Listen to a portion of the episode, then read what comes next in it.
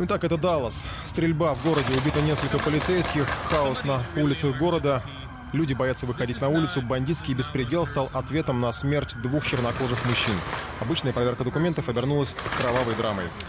Там шокирующим стало убийство в Миннесоте. Его сняла подруга застреленного мужчины. По ее словам, он полез в карман за документами, но полицейский испугался и открыл огонь. Тяжело раненый, истек кровью прямо в машине. Ужасающие кадры его смерти записала подруга убитого.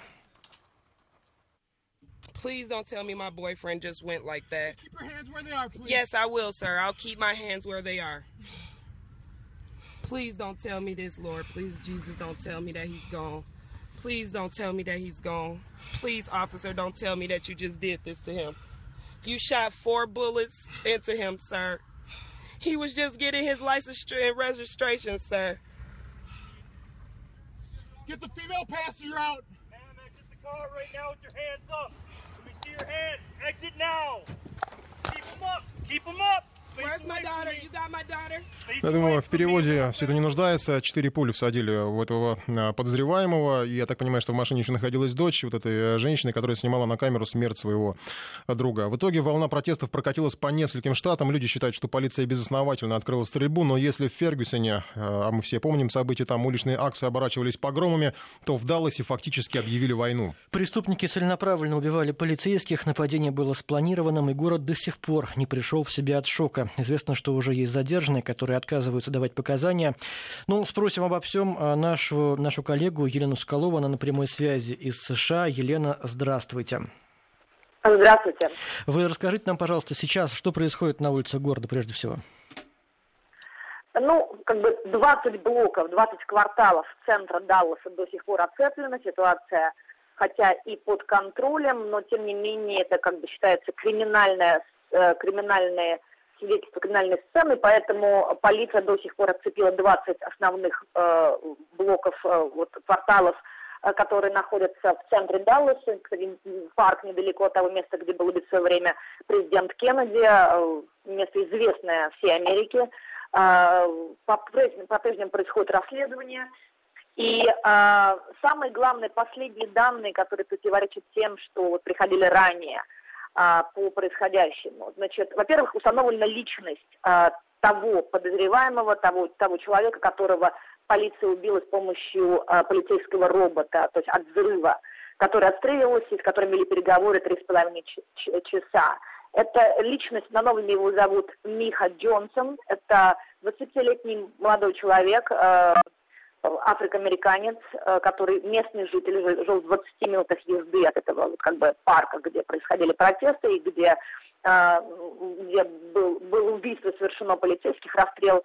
А, Он утверждал, полиция пока вел переговоры, э, это было несколько, несколько, э, часов, э, и который отстреливался, э, что он ветеран армии американской, и это, кстати, объясняет, почему он так прекрасно владел винтовкой. Мало того, что он расстрелял а, полицейских, он отстреливался очень эффективно в течение, повторяю, нескольких часов от полиции, и, и его смогли убить только с помощью полицейского робота, э, взрыв пакета. Он утвер- утверждал в процессе переговоров в поли- в полиции, что он действовал один, и что он очень зол на происходящее, то, что происходит с, а, с черными жизнями, вот это движение «Черная жизнь важна», и что он просто очень зол на все, и в частности э, готов убивать а, белых полицейских и белых людей, и а, что конец скоро, заявил он полицейским. Это то, что было сказано на пресс-конференции а, Далласской полиции.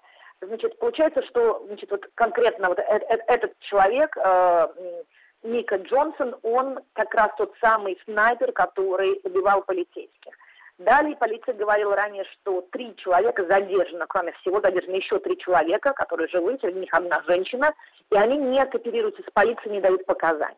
Вопрос, э, кто эти люди? Если э, Джонсон утверждал, что он с ними не связан, и он одиночка, хотел ли он их выгородить, или эм, как бы это отдельные люди? То есть вообще, кто эти задержанные, кто их, э, какая их роль в стрельбе, пока непонятно. Ситуация настолько развивается, вот как бы каждый, каждый час, что противоречивые сведения, это, кстати, каждый раз происходит, когда масс- массовая, вот, массовая стрельба, что ситуация противоречиво и меняется. одна Елена, а по взрывчатке информация все-таки подтвердилась? Э, Говорили, что могут быть бомбы заложены в Далласе. Да, это, это как раз ту самые сведения, которые этот Ника Джонсон сообщал а, полицейским, когда вел с ними переговоры, что он, он заложил несколько взрыв-пакетов. Учитывая, что он, а, как бы ветеран, если верить его словами, он ветеран американской армии, то есть он профессионально подготовленный, вполне возможно. Другое дело, что один из взрыв-пакетов совершенно точно существовал, потому что его как раз подорвал полицейский робот, и от, от чего Ника Джонсон погиб. Поэтому нет, нет полицейской пули. Так что взрыв-пакет, по крайней мере, один был, от него сам, сам снайпер погиб. Э, Еще очень важный момент, когда говорить про протесты. Дело в том, что этот Ника Джонсон воспользовался э, мир- мирным протестом, который был в Далласе. Фактически люди, которые вышли на протест э, вот в центре Далласа в четверг вечером, они его практически закончили. Он был изначально мирный, там не было никакого насилия. И, кстати, вот эм, как бы небольшой момент. Пол- Полиция в четверг ночью, с ночи четверга на пятницу, когда ситуация была в самом-самом развитии, распространила фотографию мужчины в, э, в камуфляжном, в камуфляжной футболке с, э, на, перерез, на перерез с винтовкой, думая изначально, сначала он э, был э, снайпером. Так вот, этого мужчина отпущен, это был один из протестующих. В Далласе можно открыто носить винтовки, открыто носить пистолеты. Много, как бы, некоторые люди, немного, а некоторые люди это делают. Это, это самих протестующих, на самом деле, некоторых, а, что называется, удивило, но тем не менее, как только а, как только полиция распространила фотографию этого человека, он сам сдался полиции, принес а, винтовку, никаких противоправных действий не совершал. Это, повторяю, именно еще раз свидетельствует о том, что э, демонстрация была совершенно мирная. Когда начался расстрел со здания, с, как бы, здания гаража, с высокой точки, то это, это говорило о том, что подготовленный человек стрелял действительно снайпер, и, скорее всего, он, он, он служил в американской армии. Спасибо, Елена Соколова. Следит за событиями в США, где э, произошло э, серийное, можно сказать, убийство полицейских. э, и, судя по всему, угроза пока не снимается, потому что непонятно, действовал все-таки это э, одиночка или это была группа преступников. Ну а пока к другим темам. Мы следим за США. Почти 500 тысяч человек оставили свою подпись под обращением за распуск сборной России по футболу. Процесс идет рекордными темпами. Пожалуй, никогда раньше открытые петиции в интернете не набирали поддержки россиян так быстро. Ну, вероятно, скандальное видео, на котором футболисты Александр Кокорин и Павел Мамаев под гимн России распивают дорогущее шампанское в одном из ночных клубов Монте-Карло, стало последней каплей для болельщиков.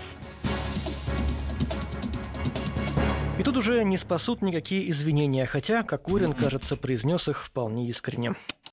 Я сожалею, что допустил ситуацию, из-за которой разгорелся большой скандал. И хотел бы попросить прощения у наших близких родных, потому что знаю, как они за это переживали. Попросить прощения у руководства клуба, у руководства сборной и, наверное, у всех болельщиков. Мне кажется, что э, извинения никак не остановили голосование под петицией, наоборот, по-моему, даже всплеск э, какой-то, потому что утром было лежачего 300 бить, тысяч, сейчас уже почти полмиллиона, и э, в интернете появилось обращение от так называемой сборной любителей. Она состоит из спортсменов, которые по разным причинам не стали профессионалами. Так вот, эти самые любители вызывают национальную команду на матч-дуэль. Они сделали это на этой неделе и говорят, что таким образом хотят доказать, что они играют в футбол намного лучше, чем те, кто получают баснословные гонорары, но при этом с позором вылетают из европейского турнира и распивают шампанское. Каждый из нас хотя бы раз задавался вопросом, неужели среди 146 миллионов жителей Российской Федерации нельзя найти 11 человек, которые хорошо умеют играть в футбол? События последнего Евро как бы подсказывают нам, что футбол это не наше. Но почему же тогда наша сборная чемпион мира по пляжному футболу, одна из ведущих сборных по мини-футболу, чемпионы мира среди людей с ограниченными возможностями? Я почти уверен, что если бы любую из этих сборных выставили на Евро, она сыграла бы лучше. Жаль, что мы не можем их поменять местами. После очередного провала мы поняли, что хватит задаваться такими вопросами. И решили собрать свою команду из народа. Пускай ребят не носят гордого звания профессионала и не зарабатывают по 200 миллионов в год, но зато умеют обращаться с мячом не хуже, чем команда миллионеров. Они свободное от работы время играют в футбол, потому что для них он отдых и разгрузка. В отличие от нашей сборной, которая настолько устала после провального Евро, что успела посетить многие города, страны и континенты. Плевать они на нас хотели, так как это наша проблема. А им вовсе и не стыдно. почему должно быть стыдно? В нашей команде все ребята являются как минимум кандидатами мастера спорта по футболу, которые не стали играть на высшем уровне только волей случая. А все они считали бы за честью играть за сборную России по футболу и не попросили бы за это ни копейки. А в матче они бы костьми легли, но не проиграли бы Уэльсу или Словакии. Мы хотим вызвать сборную России на матч.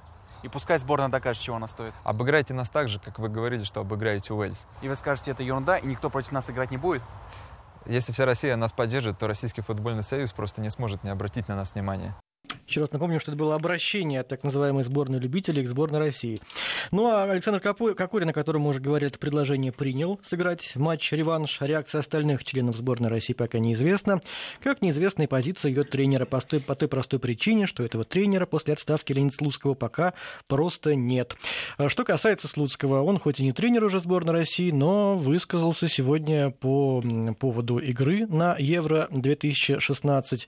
Ну вот что он сказал что надо прежде всего признать, что мы то есть он как бы вот футболистам надо признать, что мы там дальше слово на букву Г. Я не могу его произнести. Это как с алкоголиками, сказал Это понадобилось еще несколько дней, чтобы признать. Да, то есть, то есть как с алкоголиками, когда человек приходит в анонимных э, клуб алкоголиков и говорит, я алкоголик. И вот здесь надо признать, что мы на букву Г, и тогда, может быть, мы будем играть в футбол лучше после этого. Ну, это все эмоции. Дмитрий Сухинин на студии, наш спортивный комментатор. Дмитрий, здравствуй. Добрый вечер. На самом деле это было сказано сразу после матча. Это некоторые игроки, как рассказывает Леонид Слуцкий, зашли к нему Да. в номер, в том числе и игроки ЦСКА и других А, клубов. значит, И журналистам они понадобилось несколько дней, чтобы осмыслить его высказывание и Нет, опубликовать. это интервью просто было дано не так давно, э, видимо, позавчера, и сегодня было опубликовано.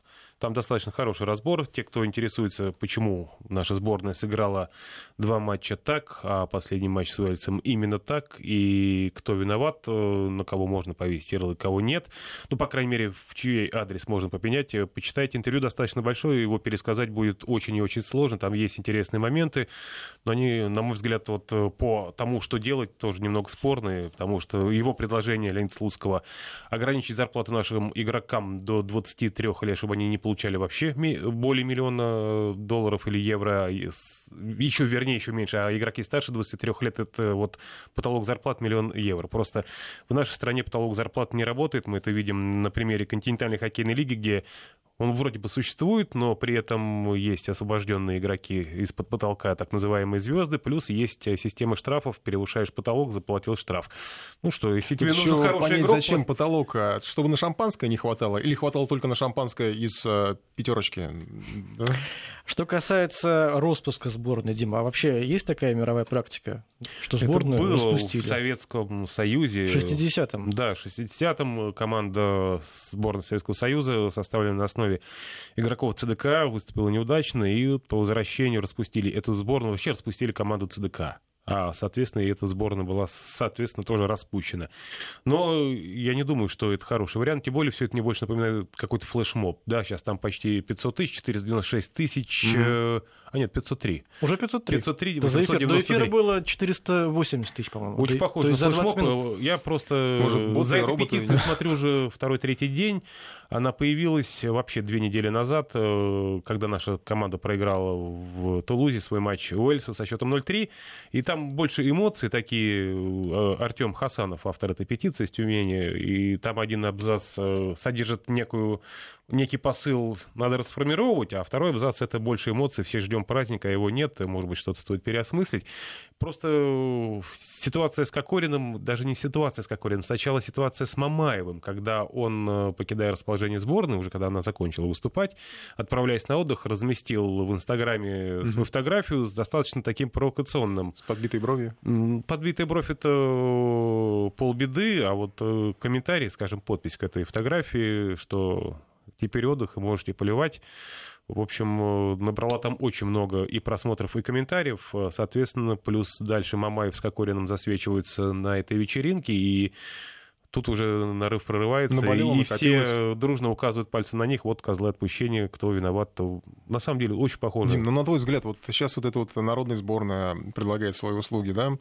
Все-таки, ну, так или иначе, пусть они там шампанским, пусть они там э, э, всякие в инстаграмах э, не очень приятные для болельщиков надписи оставляют, но они все-таки профессионалы, худо-бедно.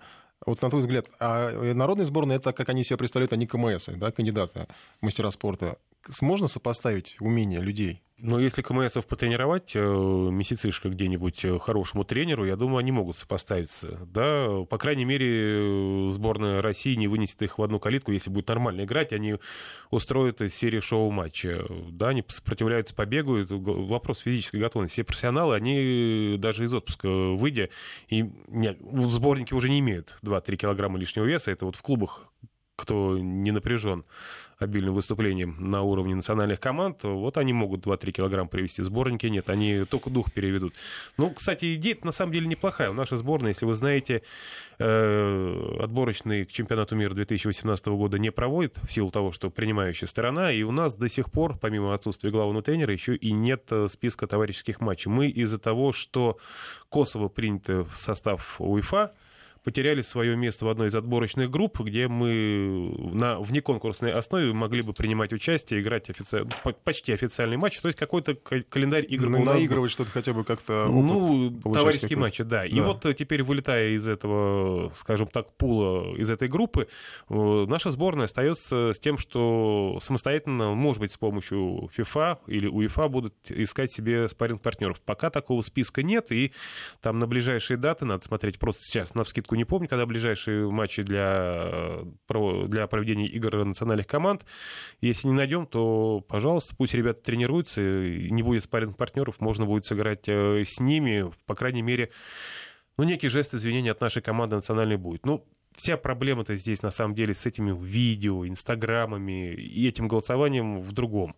Мы смотрели чемпионат Европы, мы видели, как наша сборная ну, плохо, так, сыграла, плохо сыграла. Плохо да. сыграла.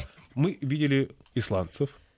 Да, ну, берем команду, которая явно наши футболисты по уровню мастерства не уступают. Ну, вот логически, если сопоставить, не уступают. Уступили в характере. Слуцкий об этом, кстати, в интервью своем говорил, что третий матч был как раз проигран из-за самоотдачи.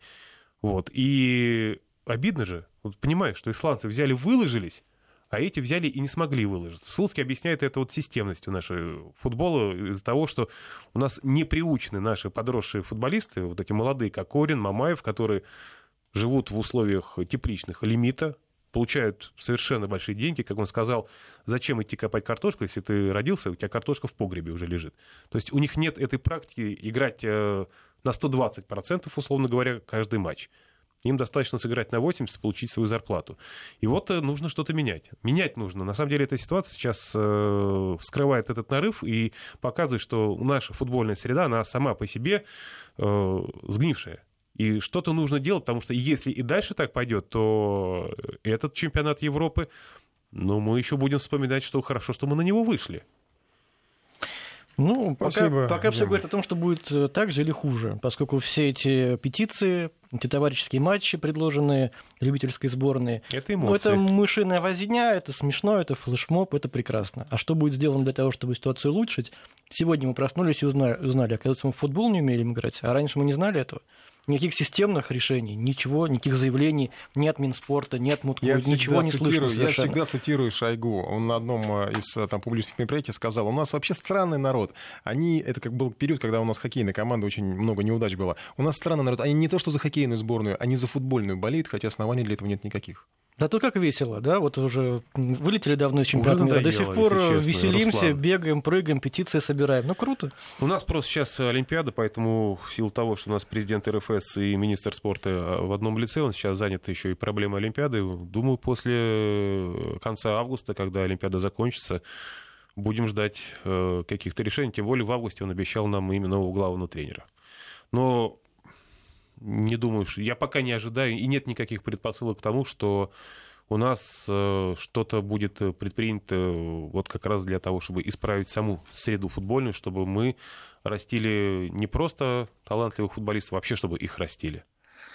Спасибо. Дмитрий Сухинин, наш спортивный комментатор.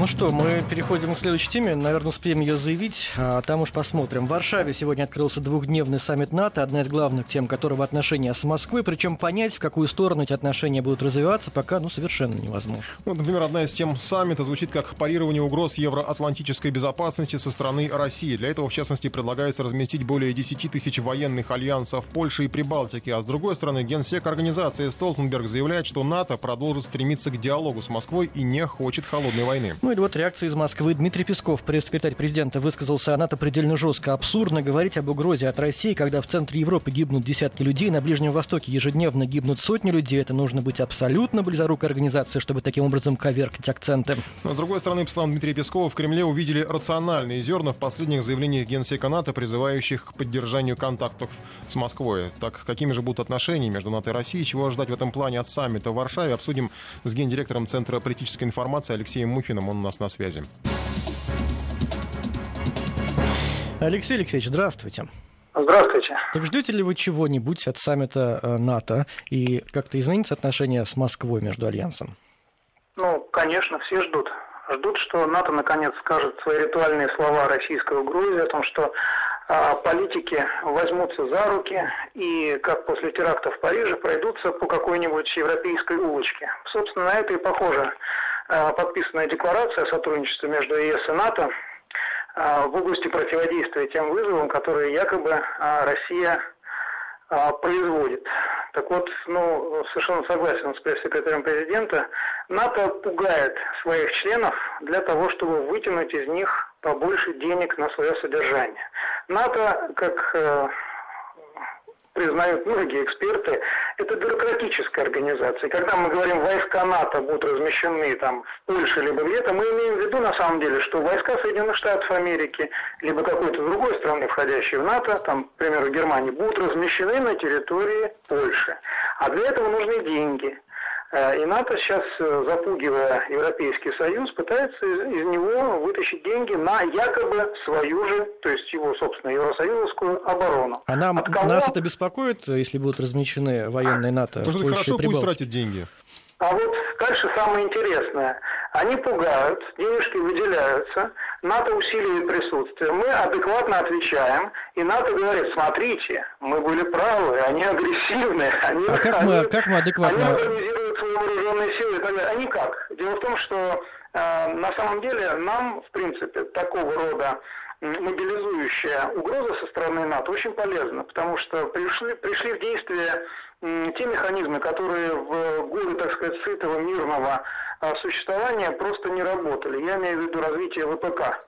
У нас э, промышленность начала подниматься, ну, не всеми отраслями, но отдельными, и потянулась, что называется, в сторону той самой настоящей модернизации, о которой мы все это время так говорили, но до которой так и руки не дошли. Поэтому я считаю, вот э, это действие угрожающее, на самом деле угрожающее, агрессивное со стороны натовских стран, оно для России полезно, потому что э, жареный петух клюет в нужное место. Спасибо вам большое. На прямой связи, напомню, был гендиректор Центра политической информации Алексей Мухин. Сейчас новости. 18 часов и 33 минуты. Николай Осипов, Руслан Быстров. Продолжаем подводить итоги недели. Турцию открыли для туристов, но пока не до конца. Обещанные турагентствами чартеры так и не взлетели в воздух, хотя и отправ... их отправку обещали уже на этой неделе. Выяснилось, что официального разрешения на полеты зафрактованных самолетов пока нет, и продажи туров с чартерными перевозками формально вне закона. Впрочем, туроператоры уже начали продавать путевки с регулярными рейсами. Они несколько дороже, но пользуются спросом. Хотелось бы узнать ваше мнение. Вы приценивались к отдыху на турецких пляжах? Какие варианты удалось найти? Ну или для вас Турция по-прежнему не место для отдыха? Присылайте ваши сообщения на номер 5533 в начале слова «Вести», ну или WhatsApp нам кидайте. Наш там номер плюс 7 903 170 63 63. А пока мы обсудим возможность поездок на новый старый курорт с экспертом. У нас на связи вице-президент Ассоциации туроператоров России Дмитрий Горин. Дмитрий Львович, здравствуйте. Здравствуйте. Так что сейчас с ценами и как спрос растет или нет? Ну, с ценами, естественно, сейчас э, сложно делать прогнозы, потому что мы основываемся только на регулярной авиаперевозке. И э, только после открытия можно говорить о каком-то снижении цен, потому что регулярных рейсов не так много. Они действительно были заполнены еще и до открытия Турции, потому что продажа велась под индивидуальных пассажиров-путешественников. А, естественно, это возможно открытие чартных рейсов после постановления правительства – а, и тогда Росавиация нам даст допуски нашим авиакомпаниям, и туристические компании смогут вести продажу. Ну, сейчас э, уже примерно оценивали, вот, скажем так, по потенциальную э, пропускную способность, вернее, потенциальный спрос, он, э, видимо, как, по крайней мере, судя по тому, что я видел, слышал, э, не так велик, как, возможно, конечно, хотелось бы, наверное, турецким ательерам. А, но, на ваш взгляд, они-то, сами эти ательеры, они готовы к тому, чтобы к ним кто-нибудь поехал? Или они уже отвыкли так от, эм, скажем, российского туриста? Может быть, у них, вернее, может быть, даже российский турист уже не сможет эм, привыкнуть к упавшему, наверное, сервису какому-то, потому что они же на чем-то, наверное, экономят, там, а, ну, как-то на, на чем, не знаю, на питании, на сервисе, на обслуживании, сократили персонал. А, может быть, там просто хуже уже стало, я так а, опасаюсь. Ну, если говорить о прогнозе, а сколько всего сейчас будет туристов выбирать Турцию, то пока только есть предварительный анализ и, опять-таки, возможности наших авиакомпаний, и можно уже сказать, что в текущем моменте а, туристический поток, который планируется в 10 раз меньше, чем был а, годом ранее. А, сейчас 70-80 тысяч плановая цифра а, по, по полетам а, в, в Турцию. А в прошлом году в летний период было 700 тысяч человек из России туристов в Турции. А, касаемо сервиса, это сложный вопрос. Видно, не только российский рынок сократил объемы, а Германия и Великобритания существенно э, на 30-40% а Россия э, была э, самое существенное снижение продаж 90%. Э, а, ну, о сервисе сложно говорить. Турки умеют работать, и, естественно, они сейчас делают все, а, чтобы вернуть наших туристов и скидками, и сервисом. А э, я, конечно, понимаю, что вопрос безопасности, он все равно э, возникает, но для каждого туриста, видимо, в данном случае отдельно. А вам известно, э, страховые компании оставили вот эти уровень страховок, стоимость страховок на прежнем уровне или были какие-то изменения? Я понимаю, что, может быть, не совсем по адресу вопроса, но, может быть, вам просто известна эта информация. Все-таки с учетом терактов и общей обстановки в стране, именно как страховщики как-то реагировали на эти события? Я бы сказал, а, общая обстановка в мире, так как теракты происходят в Америке, в Африке, и в Азии. И э, страховые компании год назад э, э, изменили э, размер страховки медицинской. Теперь минимальный размер 2 миллиона рублей, ранее это был миллион. А, но в любом случае надо понимать, что э, э, все-таки террористическая угроза – это угроза, безопасность. И люди действительно задают вопрос, э, а насколько безопасно – на этот вопрос, э, конечно, еще много есть вопросов, а не ответов. И мы надеемся, что э, определенные комментарии э, будут известны нам и от наших компетентных органов, а, наверное, от Министерства транспорта, а, чтобы понять, насколько действительно безопасно сейчас там отдыхать. Спасибо большое. Дмитрий Горин, вице-президент Ассоциации туроператоров России, рассказал нам о ситуации на рынке туристическом в направлении Турции. Я вот сейчас смотрел э, туры. Сколько? Ну, вообще, тут э, такая гибкая система поиска, и поначалу выдают самые дорогие. У меня чуть э, сердечный приступ не случился, когда у меня один из первых отелей вывалился за неделю 400 тысяч, но это, видимо, что-то совсем шикарное. А так вот, э, я, кажется, выбрал с 31 августа так. на неделю. Угу. Ну, пятерка вот 187 тысяч. Ну, это какая-то хорошая пятерка. А есть, очень, да. а есть трешка за 50 тысяч на двоих.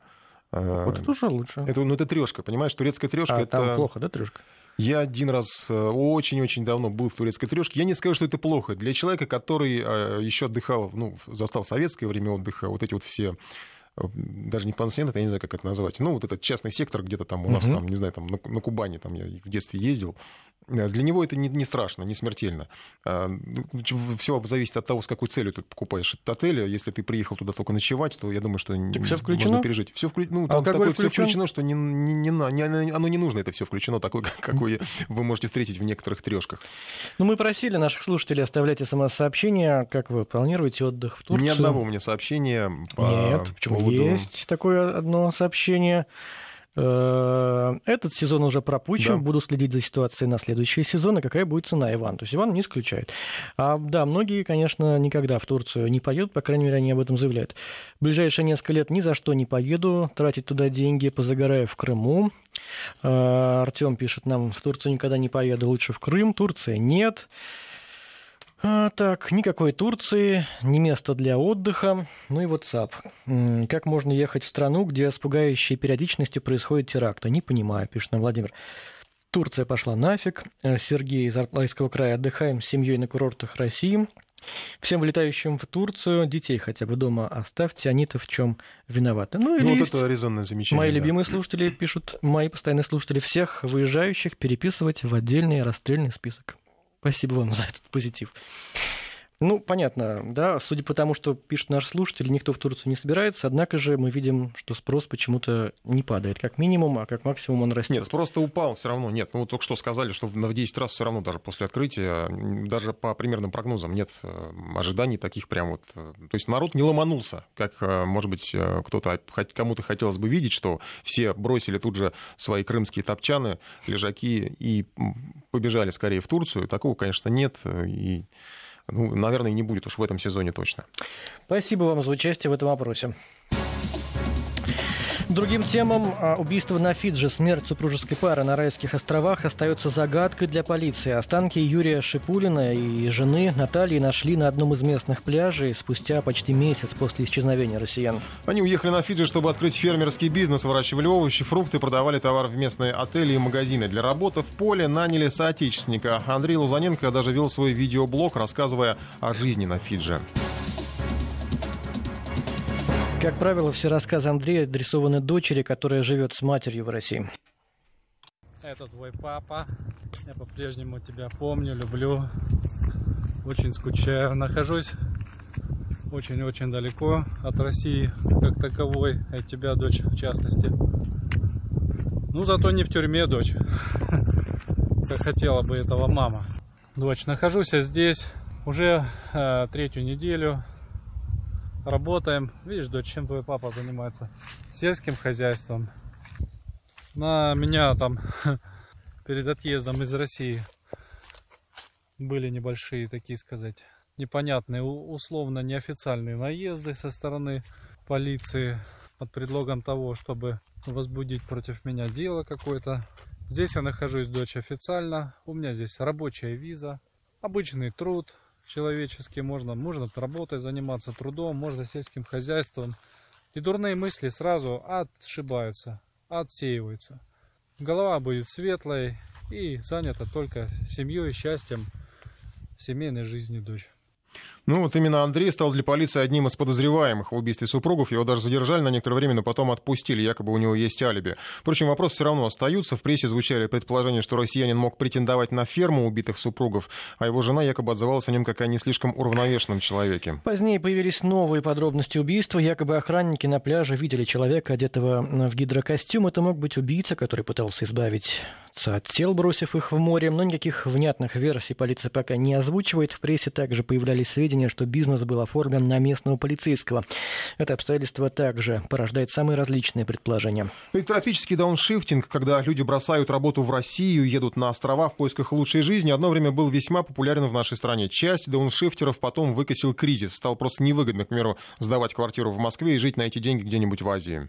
Кроме того, не все смогли адаптироваться или наладить личный бизнес. В дауншифтинге много подводных камней. Если вы знаете о них, присылайте нам свои сообщения на номер 5533, и мы обязательно расскажем о вашем опыте. Ну и WhatsApp, еще раз напомню, плюс 7 903 170 63 63. Если вы были дауншифте, Рома, расскажите нам, как это было у вас. Ну, так или иначе, чужая культура, законы, традиции не всегда позволяют воплотить в жизни мечты о вечном отдыхе среди пальм и на берегу океана. Почему пляжный рай иногда превращается в тропический кошмар? Мы поговорим с путешественником, журналистом, писателем, членом Русского географического общества Григорием Кубатьяном. Он на прямой связи. Григорий Григорий, Степанович. Степанович. Здравствуйте, здравствуйте. Здравствуйте. Расскажите нам, пожалуйста, какие самые главные опасности таятся для тех, кто вдруг однажды решил бросить свою работу и поехать в теплые страны для того, чтобы душу свою в порядок привести? Да, ну смотрите, опасности бывают э, разного вида. Например, для туристов опасности одни, а для тех, кто приехал именно жить, э, там они еще дополнительные появляются опасности. Если говорить о туристах, э, то, например, есть такая опасность, может просто кокос на голову упасть. Вот э, многие недооценивают, думают, пальмы просто красота.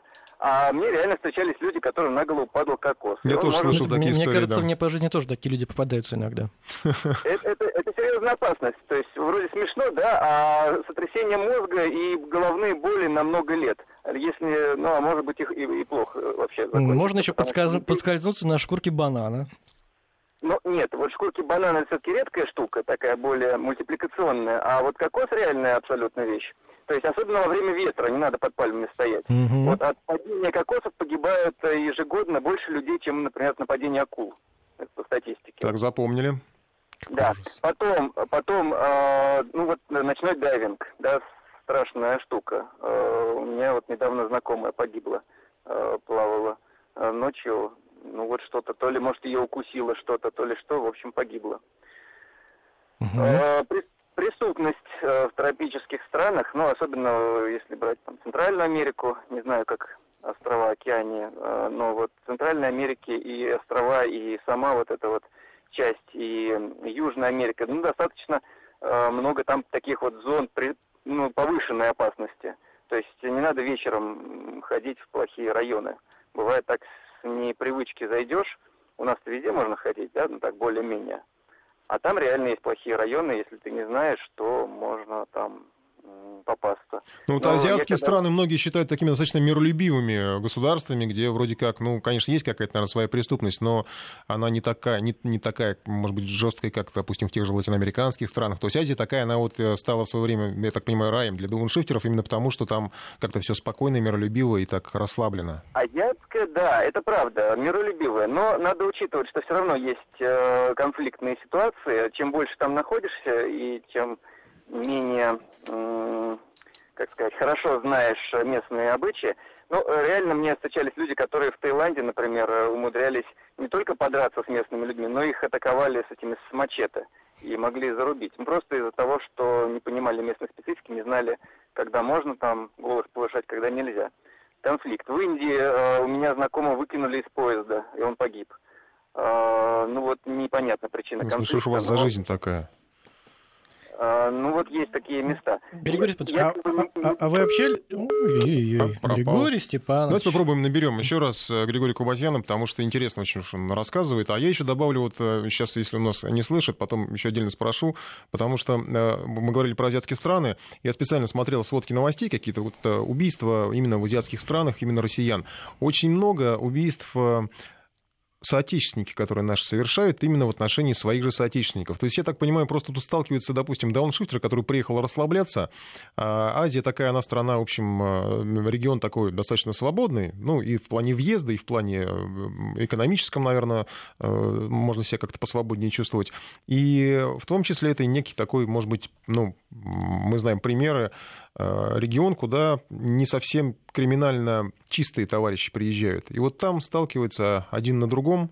То есть еще одно правило для дауншифтера – не встречаться с другим дауншифтером, ну, желательно хотя бы, да. как можно меньше.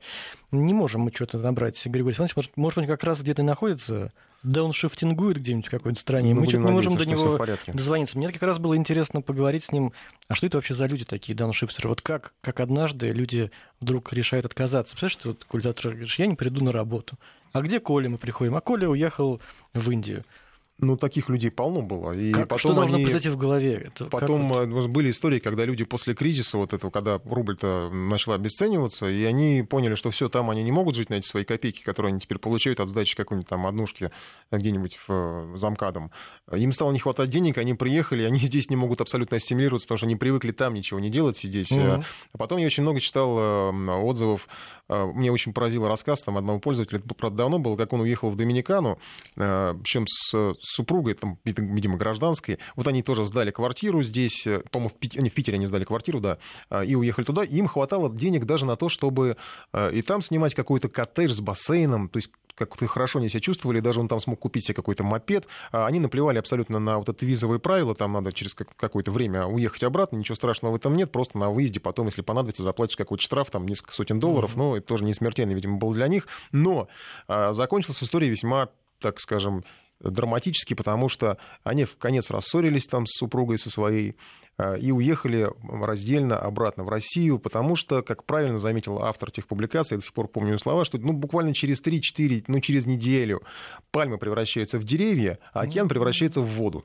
И все, вот эта вот вся романтика, которую там вы искали, она как-то вот, ну, ты, ты погружаешься вот в эту теплую ванну, а, и из нее потом очень трудно выбраться. Ты потом обратно, ты не там не станешь своим человеком, ни здесь потом уже не сможешь нормально жить, чтобы как-то ну, активно жить, работать, да, вот, если ты тем более из большого города, как Москва, в этом ритме, в таком в бешеном, в котором мы живем, а, практически невозможно. Еще были мне интересные тоже публикации, нравились а, там какой-то блогер, он ездил по, я так понял, по Индии, и там очень много наших соотечественников, ну, которых их трудно назвать дауншифтерами. Дауншифтер — это какая-то некая такая идеология, да, ты вот едешь, у тебя, ну, что-то, не знаю, ты даже, может быть, вкладываешь что-то в свою жизнь там, не знаю, чтобы купить себе какой-то дом, там, может быть, даже какую-то такую не очень обременительную работу найти.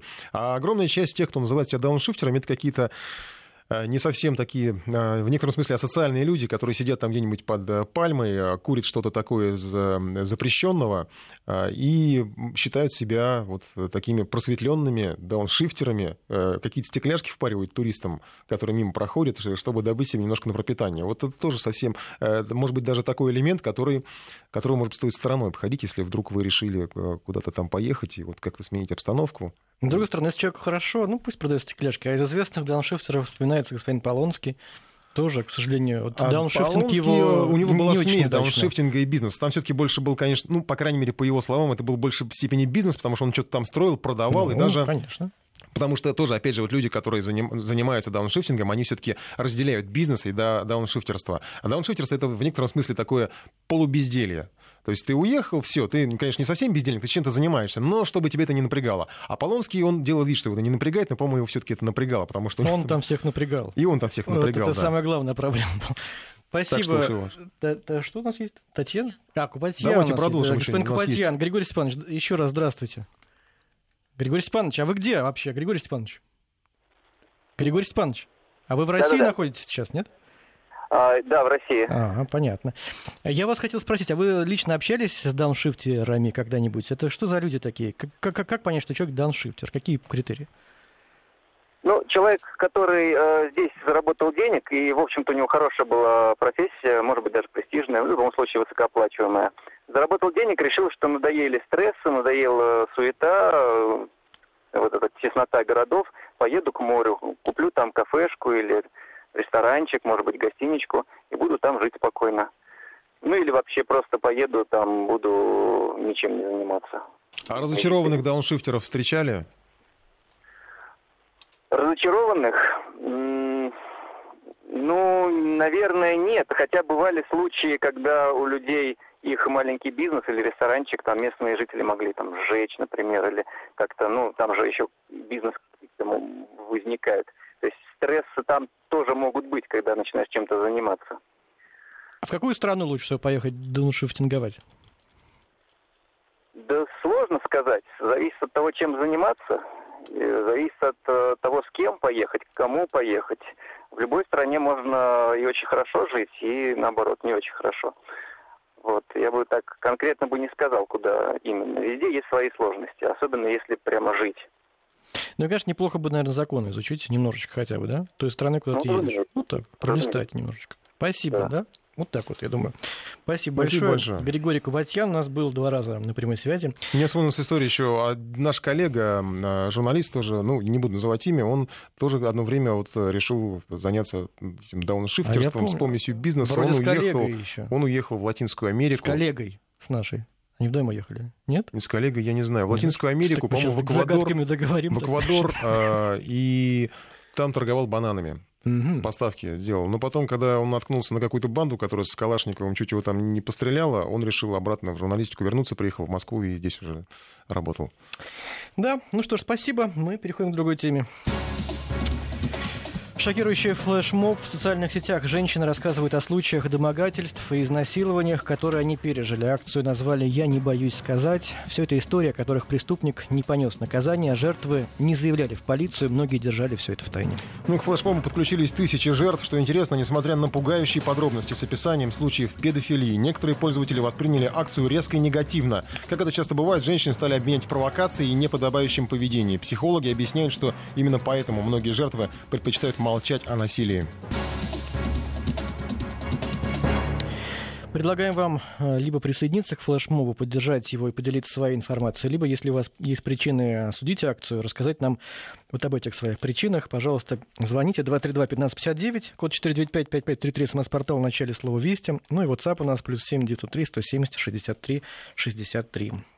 Ну и вот сегодня буквально пришли сообщения. Это, конечно, ну, наверное, не из разряда, я не боюсь сказать, но тем не менее, по крайней мере, к в каком-то степени к сексуальному насилию или домогательству, mm-hmm. наверное, имеет отношение, потому что в теплом стане в крупном супермаркете обнаружили извращенца со скрытой камерой, он ходил и вот, ну, засовывал эту камеру так, чтобы она снимала то, что под юбками у женщин.